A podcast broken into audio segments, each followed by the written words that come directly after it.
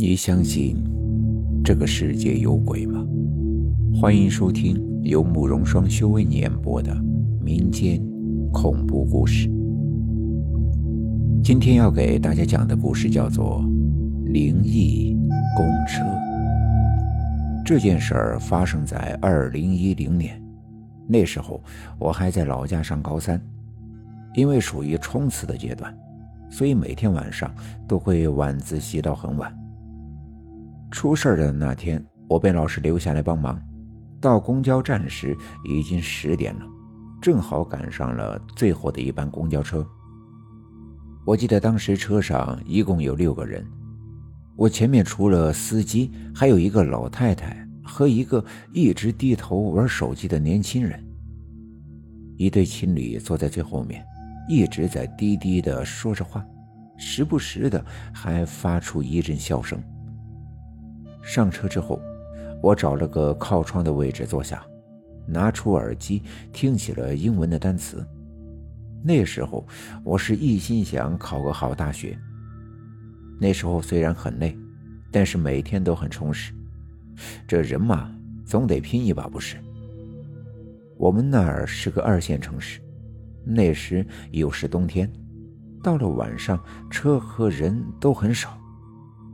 公交车慢慢的驶出市区，进入了城乡结合部，路上的车辆和行人更是少了。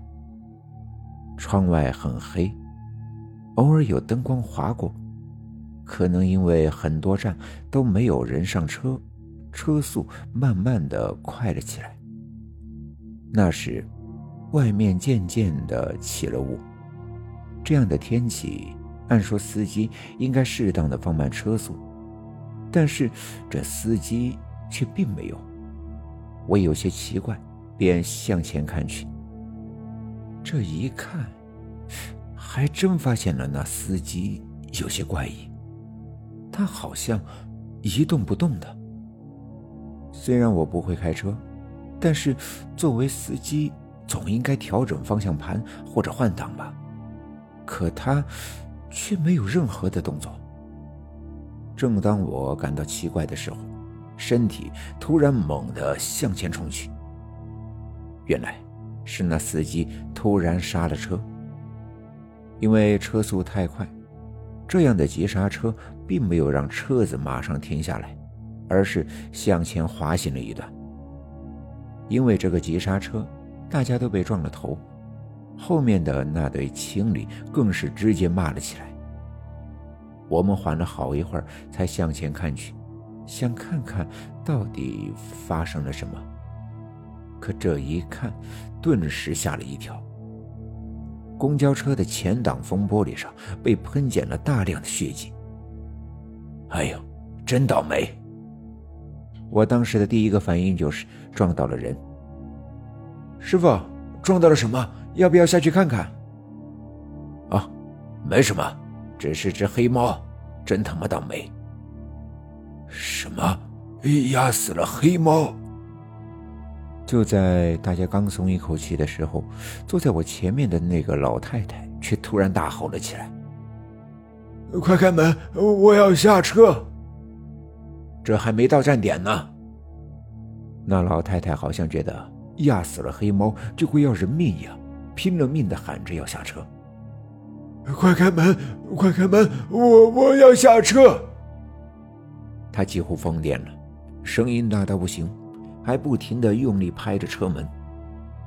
还没有到站，不能随便停车。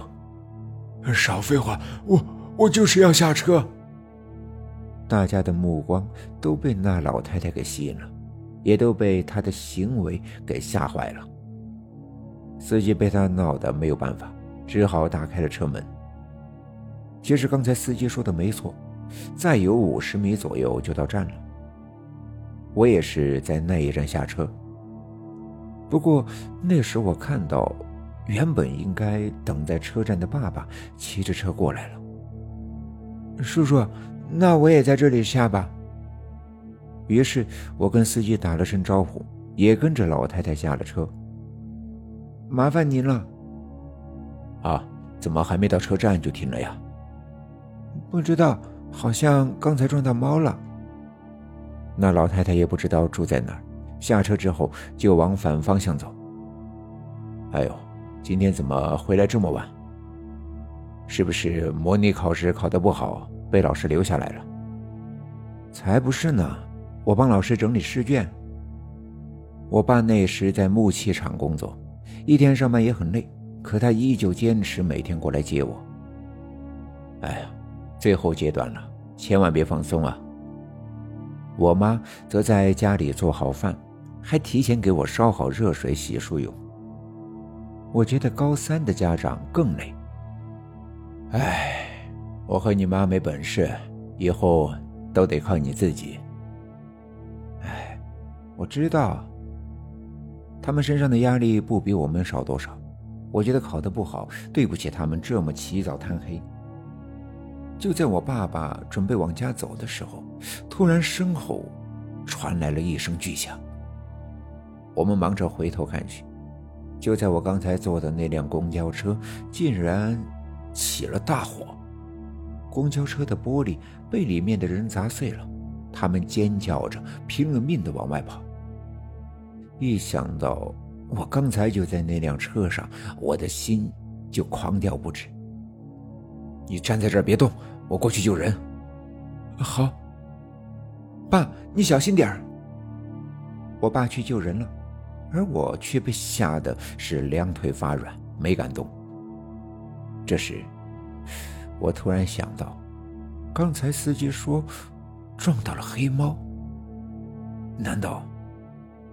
我这一看，果然马路上正有一团小小的黑影躺在血泊里。难道那老太太说的都是真的？我的后背顿时一阵阵的发凉，再也不敢往下想。听我爸说，事故定性为公交车电路老化，加上天气干燥，急刹车导致的摩擦过热自燃了。可我记得那天有雾，怎么会干燥？而且更奇怪的是，剩下的三个乘客都成功的逃生了，只有那个司机被烧死在了车里。